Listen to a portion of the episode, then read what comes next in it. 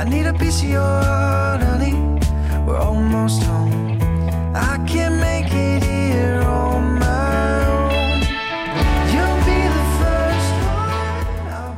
Hello, everybody, and welcome to a special bonus episode of the Spoiler Warning podcast where we are reviewing a little film called Return to Seoul. I am Christopher Schnese, and I'm recording this intro um, before I even sit down to edit this episode. Uh, basically, as you've probably heard from the teases we've been doing on probably the last, like it feels like many, many episodes, um, we actually recorded this several months back, um, and we've kind of just been sitting on it. You know, it kind of fell between some things. Episodes got a little backed up, and we kept just putting it off, putting it off. Missed the VOD release of the film later on, and uh, you know, we've been sitting on it. But uh, I just dropped into the feeds our review of Past Lives, um, and we figured that this is thematically relevant to that film, and we might as well drop this in as a bonus episode now. So I'm recording a new intro. As I mentioned, I'm recording this before I even sit down to edit that episode, so I am just going to completely for- forego any type of continuity at all, and I am just going to drop you in to right before we listen to the trailer for the film, and then let the rest of the episode play out as is. Um, so, uh, yeah, hope you enjoy, and uh, we'll be back soon with uh, more recent films. Later. All right, we're going to take a listen to the trailer for Return to Seoul, which, depending on what parts of the film are covered in the trailer, you're probably going to get a mix of Korean, French, and English. So uh, enjoy, enjoy the trailer. Tu n'y connais vraiment rien de la Corée Non, rien. How long do you want to stay? I don't know yet, but uh, three nights. I need your passport, please. Mais vous êtes française 프랑스 사람 같진 않은데 아 그게 무슨 상관이야 자 우리 만났으니까 짠 C'est que je suis arrivée en Corée un peu par surprise. C'est ta mère Biologique, je pense, ouais. Tu vas essayer de retrouver tes parents Pourquoi non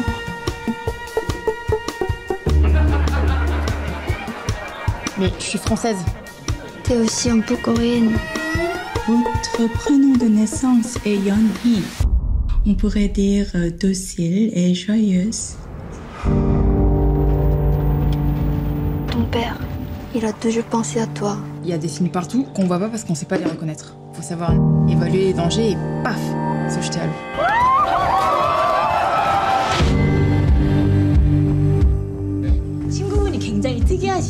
Let's go back! Mais t'es!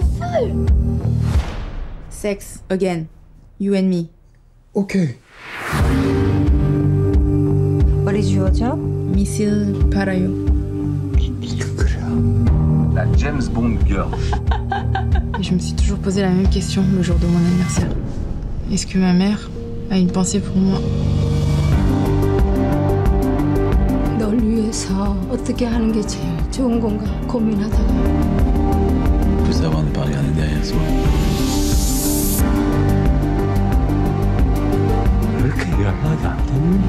Je pourrais t'effacer de ma vie d'un claquement de doigts, tu sais. Ceci, tout ceci est ma terre d'âme. Votre mère est arrivée.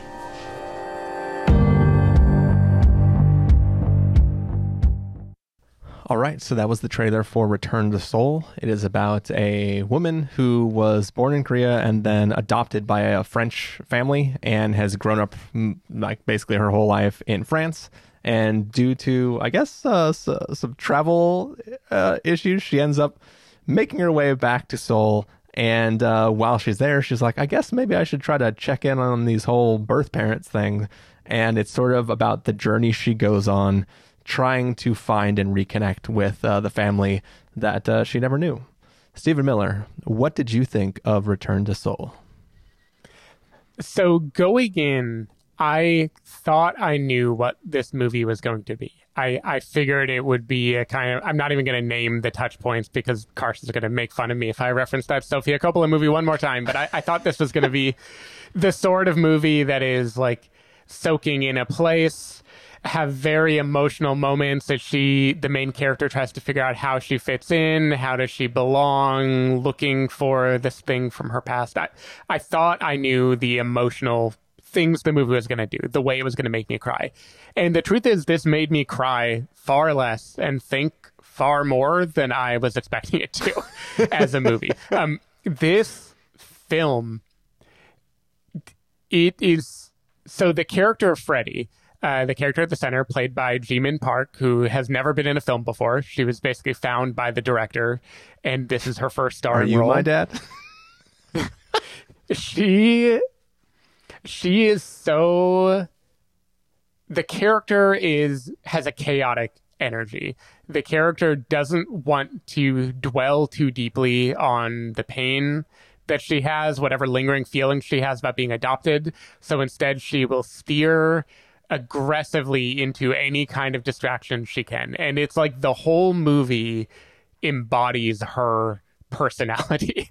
there there is a scene very early in the movie where she's having a conversation and we think we are in the purely emotional uh, young woman meeting her biological parents movie and she's having conversations with these two people who are kind enough to take her out to dinner and drinks and she's talking and the subject of adoption comes up and in that moment rather than answer their question she suddenly has this kind of glint in her eye and is like have you ever heard of sight reading?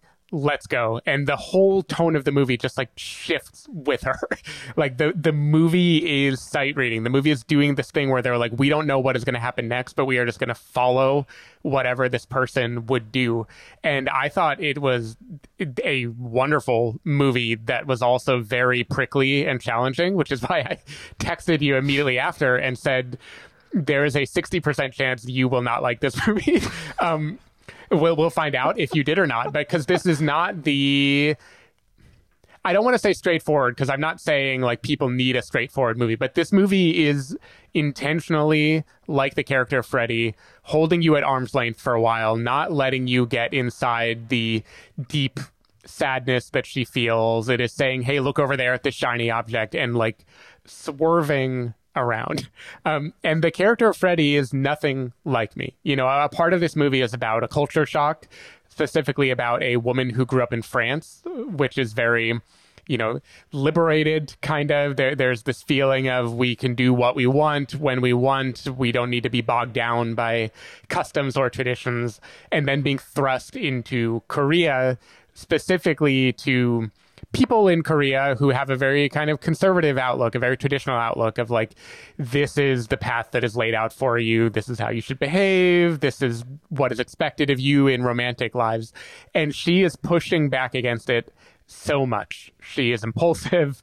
She steers into conflict. She wants to make things uncomfortable. She is the opposite of me. And there were multiple moments in this movie, including one you mentioned on a bus uh, before we were recording, where I was just like cringing in my soul of like, no, no, don't, don't do this. Don't be chaotic. Go to your biological parents. Cry. Do the movie. Do the movie that I want you to be.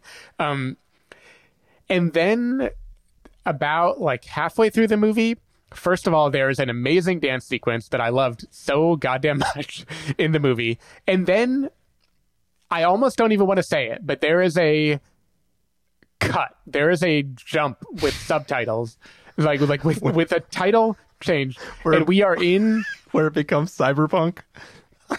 yeah, and for we are in just like a totally new movie, and from then on, I just had no idea what the movie was going to do, and I found it totally captivating.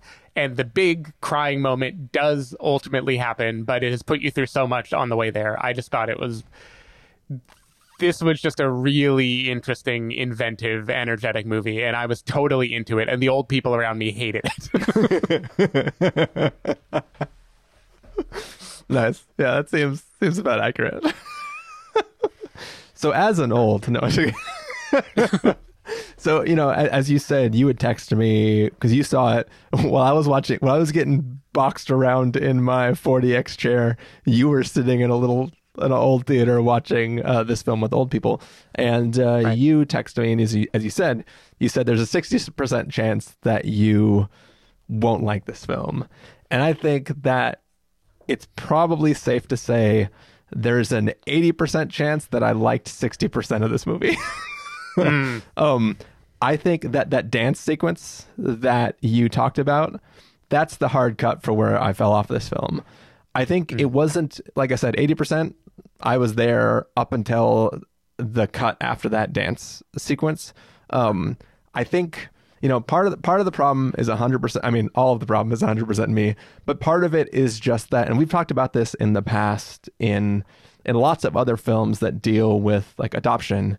That you know, and like I, you know, I'll you know I'll cop to this now. Like I grew up, I, I was not adopted. I don't know what it feels like to be adopted, to, to have your life change when you find this out, depending on what age you are when you find it out. But to me, in my head, just analytically, the people that raise you are your family, and it doesn't matter if you mm-hmm. were born to somebody else. That doesn't change the fact that your family is the family that raised you. And like, I, I kind of have this weird tie to like the people. Like, if I suddenly found out that my parents were not my parents, I don't think it would change my relationship to them. It would it, it would just be like a thing that I learned, but it would be like, well, I don't know who those other people are, so I don't understand the drive to just to want to find my birth parents because I haven't lived that experience, um, and my brain thinks about it too much, and I don't know how to feel it because I'm too busy like un- trying to understand why it should matter to me. And like so i I, I Right. I get hung up on that a lot so so that's one barrier for me to enter this film.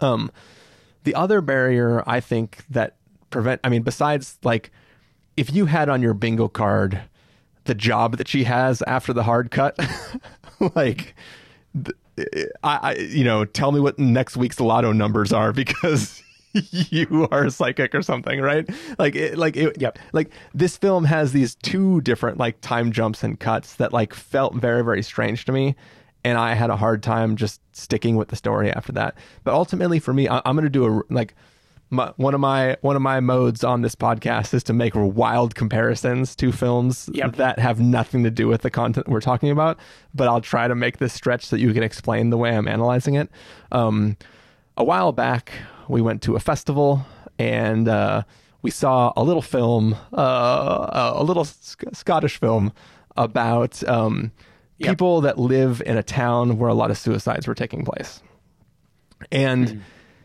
one of the things, the reason why that film didn't connect with me is it felt like that was a story reverse engineered from a fact about this town in Scotland where a lot of youth commit suicide. And it was a story that was sort of built to try to live in the world where that is a true fact and then go from there.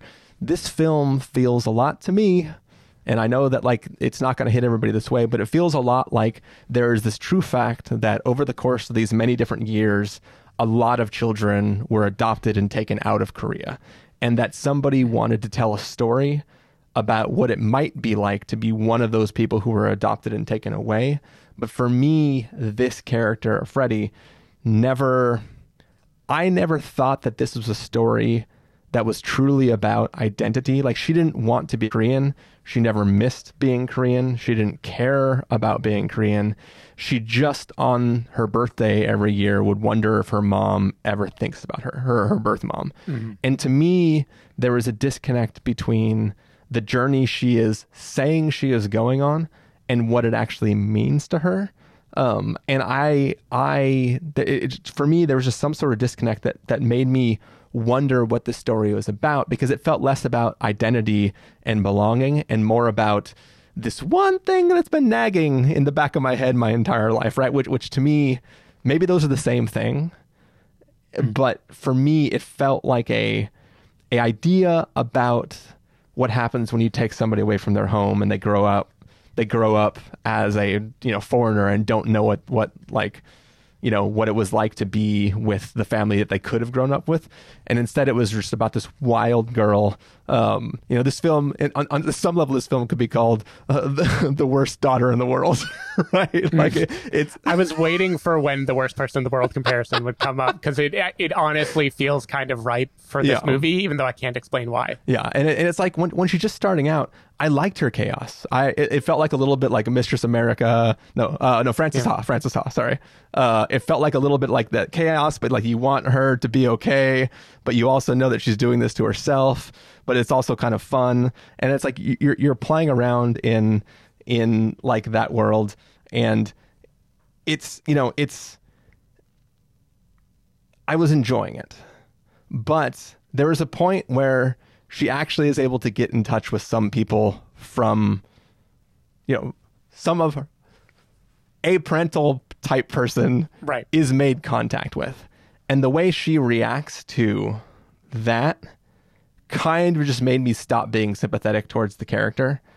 And it's kind of hmm. like if if you if you go out of your way to achieve something and it's not everything that you thought it would be, you have made that you've you've done the connecting there right? Like that that's kind of like a it's like a thing where it is a very disruptive act to show up in somebody's life and be like hey i'm the daughter you gave up hang out with me. Yeah. and then if you don't think they're that cool you did that. You need to deal with it. You can't just be the chaotic energy that you are. Like this character actively uh, i don't know. I, I just found them it, they they lost my sympathy with the way they were behaving and the way they were acting. And then the way their life ebbs and flows from that sort of decision of who they want to be then.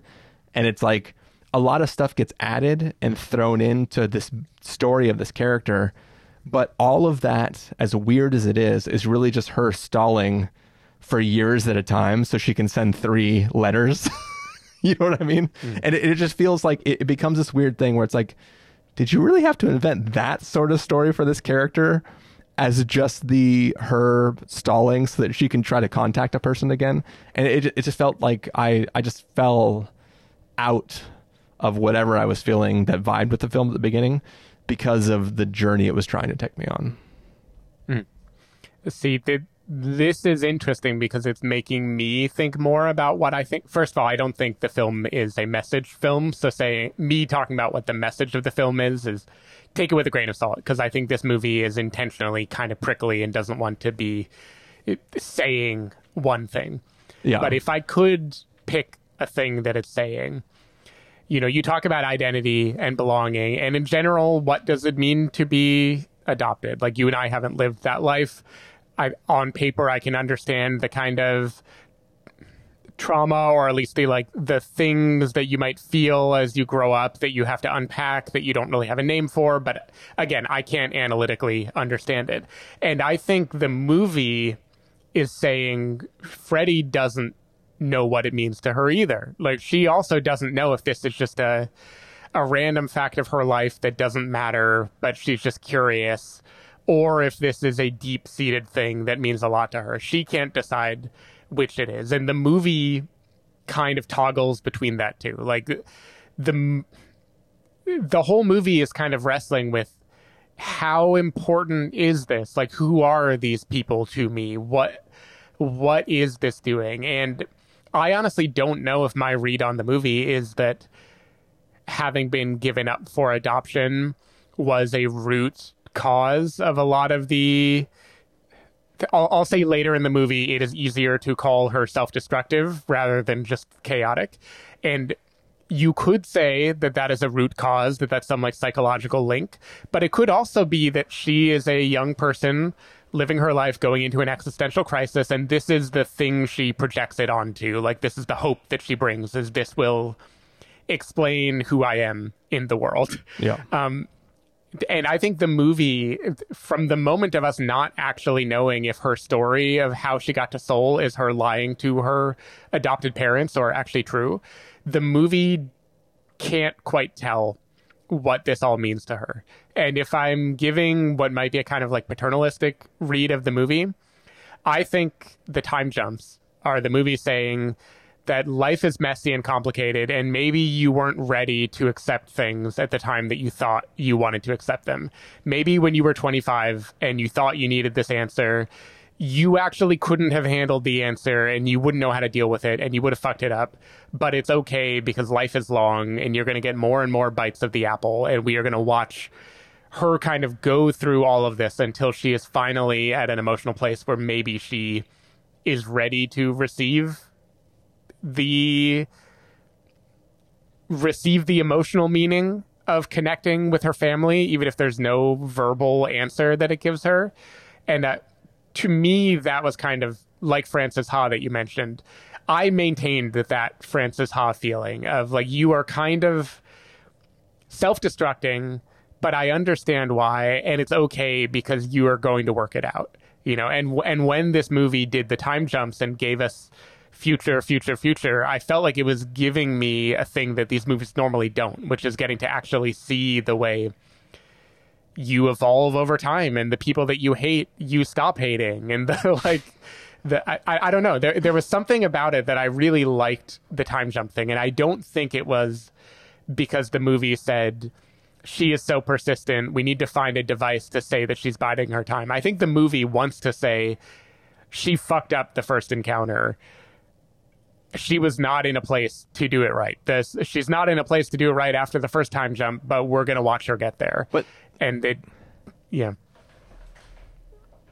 Uh, it doesn't not sympathize with her either. It just I also don't think the movie is saying good for her. I think it like it wants us to be like, "Oh, Freddie, don't please don't don't say that to him. Look at how sad he is." And like you said, like you you brought this it I don't know. I, I think the movie wants us to have all of these reactions, basically. Yeah, I, I, I guess just for me, there, there's the stuff it chooses to tell me. I can't not think about right. Like they constantly cut Mhm. back to this. Like, look, legally, we are allowed to send three emails, and if they don't respond, you have to wait a year. Mhm. She she is visiting Seoul for a week or two weeks or whatever it is, right? And then she has to go. There's times where she is like, I leave in two days. I- if I'm going to meet you, it has to be like tomorrow, basically, whatever. Um, then she goes and has this whole life, but she's currently living in Seoul, so she never went back to France. How long she been there? She's been there for two years. Uh, there are lines that reference six emails, so it's like it feels like she. Which, which the weird thing too is, I mean, I guess she, if somebody ever responds to the email, she has to be able to immediately meet them. Um, but she just uprooted like the this is a character who constantly says I am not Korean, I'm French. I like it that way or whatever, right? Um Mm-hmm. So she just completely uprooted her life and became a she, she became Lord of War. You are missing one time jump. but well, I yeah, I guess the first time jump is where she meets the guy who Mm-hmm. makes her Lord of War. I, I I can't tell you like the the backflips that my brain started doing when I was like, are they are they speaking in euphemism? This is his actual job. I was like, what the hell am I watching right now? It was it was so it was it was very it was a very very strange experience I had I, I loved how far it went, but I, it's certainly that was not realism. I don't I don't know what it was, but it wa- whatever it was, I was totally on the wavelength. And when it becomes a kind of cyberpunk movie for a little while, I was I was rolling with it hard. yeah. What, what- what's so funny is all like about it. that that first time jump is like the poster for this film, right? Like that is like the Mhm. shot of her looking back over her shoulder. I had com- I had completely forgot that look until I was like, oh, it's the poster shot. I'm like, what is what is happening right now? Like, right. because it feels like because the time jumps are not it, it's funny how i was being coy about time jump and now we're like just full on going to talk about it but it's fine. Um, the the first time jump if my memory serves comes like more than halfway through the movie. So like the movie does feel for a while like it is going to be sort of the farewell or something right? Like we this is going to be about you connecting with family in a place that you you see as you don't see it as your identity, but you know you are connected to it and you're not sure the outline of that. And it felt like it was going to be this very straightforward story.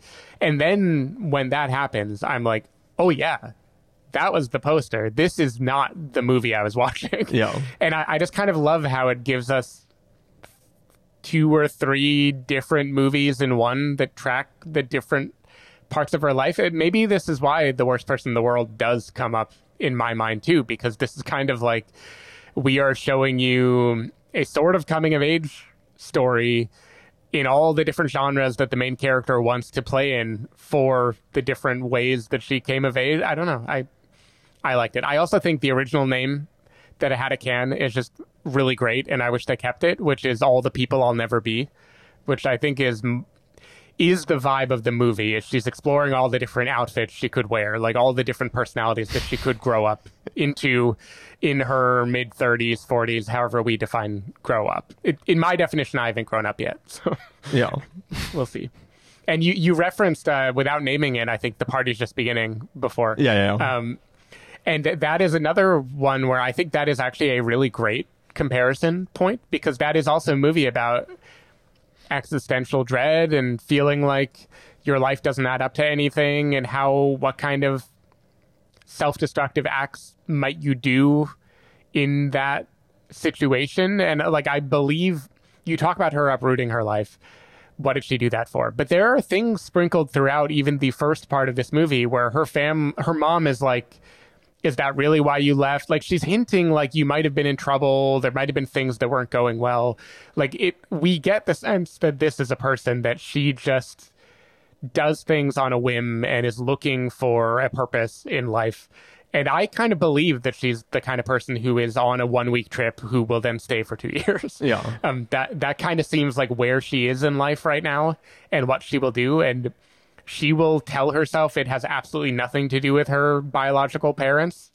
And yet, all it takes is a couple nights, having a few too many drinks, and feeling a little weepy, and you decide to have the telegram get sent again. And I think it's a movie that is leaving out a lot of those in between times, but I see it as like Karen Gillan in The Party's Just Beginning, like a person who doesn't know what to live for and they think they want self-destructive and then it it lets us see what comes after self-destructive in a way that worked worked for me. I don't know what the very ending means, by the way, but I, I enjoyed it anyway. I mean, I, I definitely think it's supposed to be a question for you, the watcher. Like, right, is right is whatever conversation is about to co- happen Mm-hmm. the answer to everything, or is it just another dead end or whatever? Um, Yeah. but what, Yeah. what And then an allusion to the the sight reading thing that she does at the beginning. So it, I I haven't figured out what the metaphor means there exactly, but I I still had a kind of ICU movie moment. she she's not a musician, right? like I don't know. like the sight reading thing was like a She's line. certainly not a pianist. yeah, yeah, like it, wa- it was like a line that you'd hear in like Tar or something, right? But like I, I was like, you're not you're not about to drop this like sight reading uh, like analogy and then never allude to the fact that you play even an instrument at all.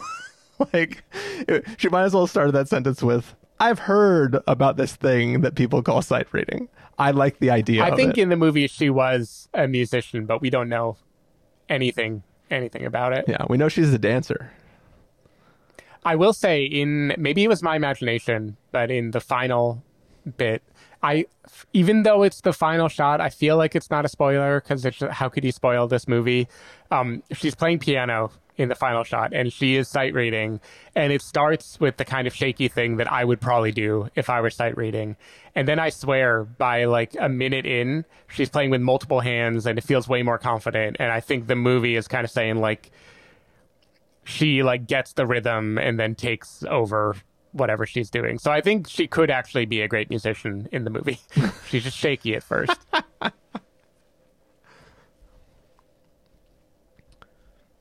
Cool. I, I just want to know who is in the minivan at the end. Just kidding. We'll never know. Was, I think that was a joke just for you. I I get it. Um. All right. Should we get should we get to verdict, Stephen? The the one last thing I want to say is there is a scene in this movie featuring trying to fall asleep with a grandmother next to you that I thought was like if this were oh the the pure drama of how does it feel to meet your biological parents and the awkward mix of feeling strong emotions and then also not knowing them at all that would be like the perfect scene in that movie Yeah. i thought that was so great in the broader context of the movie I, it ebbs and flows in so many different ways i don't know but um i did love that moment Yeah. I no, that was pretty good. Like, grandma praying, but but you're in the room and you're awake and you can hear her. and she's Yep. like touching you and stuff. Uh, so good. Yeah. Oh. All right. Well, Stephen, let's get to our verdict for this film. If you're going to give this a must see, recommend caveat, wait for rental, pass with the caveat, or must avoid, what would you give it? Uh, I. It depends on how literally I want to take our reviews. I'm going to take it not literally and say must see because I really, really loved this movie. I thought it was so inventive and interesting, and it made me feel things. And it, I, I had about an hour after this movie where I was walking. I was going to maybe pick up dinner, or I was maybe going to try to catch a bus or the Muni or something and go home. And instead, I was just like walking, thinking about the movie, and it. I I just really value when a movie can can do that to me. So I really loved it. Um, I didn't name the director, but Davy Chou made it. I am unfamiliar with his work, but I think the style of the movie is just incredible. Uh, I should give it a recommend with a caveat, with the caveat being this is a thorny movie that is not going to give you the kind of emotions that the setup makes it seem like it is going to give you. And I fully understand if it does not work. Yeah, yeah. For me, it worked wonderfully, though. Can you imagine Stephen swiping on a dating app and then becoming an arms dealer? I wish. um yeah for me i'm going to give it a wait for rental i think that people who don't have the hangups that i do about like conceptualizing the emotional nature of uh belonging or not belonging to a found family versus a biological family um will probably enjoy this film a little bit more than i did. Um like i said 80% of the first 60% of this film i enjoyed genuinely. Um i i was totally on board for where it was going. Um i just i wanted her to be nicer to that old man. And i didn't want whatever happened when it jumped forward in the future to happen. But then when you jump again, you get to see her be nicer to the man. So you kind you kind of get what you want. also, is there is there a weird I, there was some weird time stuff that was happening. it- like when we first meet the the there, there's like a woman and a guy that she hangs out with um Yeah. and when they first meet it, it almost feels like she runs uh in that she's checking into right she's like oh how Mhm. long are you staying Yeah, she works at the hotel. yeah but like they're just friends from the next scene on. Like and they refer to each other as like oh yeah i'm her friend. And maybe that's just like colloquial for like i know this person. She's with me. Don't worry about it. You know like it, it just it felt weird that it was like when it started off i was like you're, you're just a a host who is taking her around the city for one night but then they're constantly mm-hmm. there and they talk as though they like were either in a like adoption home together or went to school. Like they they they they treat each other as though they're longtime friends and she's returning to the city to hang out with her friend even though the first scene they clearly have never met before and I was like there was weird stuff like that I, I think that young woman was just being friendly, taking her out, and then she was kind of captivated by her energy or saw her as a bird with a broken wing that she wanted to help out. And that is kind of the moment the movie changes into the movie you don't like is when Freddie is basically saying, "No, fuck that. I own this movie." um, but I do, I do believe they don't have any history, Yeah. uh, and that they're anything else she says is just to be supportive to her in front of um, her biological family. There was also this funny moment where uh, she's walking around the city with like a, an actual like fold out map and i was like oh Mhm. so this is like a period piece of sorts and then she takes a Yeah. skype call from her phone and i'm like i have no idea what i'm watching now but yeah it did I do. I I know we already did the review, by the way, but I want to say just how much I love the dance sequence. Like, not just because I love a dance sequence, but the the specific way that Freddie or Ji-min Park dance. It's like it isn't like feeling the music and flowing elegantly. This isn't Magic Mike. I told you I'm going to mention it in every movie we review now. um, it's like she has this like force. Yeah. She wants so badly for it to be a dance, for it to be a rave. She's just like pumping her arms. She's moving around. She's looking around and smiling as if everyone else is going to be vibing off her energy. And she's just like taking control of the entire movie. And I, I really, really, really loved that sequence. While that scene was ha- I wanted to shake my fist and dance. yeah, while that scene was happening, I was like, this is Stephen's favorite movie. Mm-hmm. Yeah. so, so that scene, I was like, Steven loves this movie. The very next scene, you were like, Chris hates this movie. exactly. They were so close. And that's the podcast in a nutshell. All right. Well, that is going to do it for a review of Return to Seoul. Stephen Miller, people want to find you throughout the week. Where can they do that? People can find me at twitter.com slash sdavidmiller or sdavidmiller.com. People can find me at ChristopherInRealLife.com or Twitter.com slash ChristopherIRL. You can find the podcast over at TheSpoilerWarning.com where you can get a bunch of the back episodes of the show. If you want to subscribe to the show, you can do so in Overcast, Stitcher, Apple Podcasts, or wherever podcasts are found. If you want to know when the episodes go live, you can follow us at Twitter.com slash spoiler SpoilerWarning, Facebook.com slash The SpoilerWarning, or Instagram.com slash The SpoilerWarning. If you want to get a hold of us directly, you can send an email to fans at TheSpoilerWarning.com, or you can use the contact form on our site. Music for this episode will come from a track selected from artlist.io, so hopefully you are enjoying that. And uh, yeah, we're off. Those are our reviews for the week, and we'll be back uh, soon with another review. Later. Bye. Keep on going, cause we're almost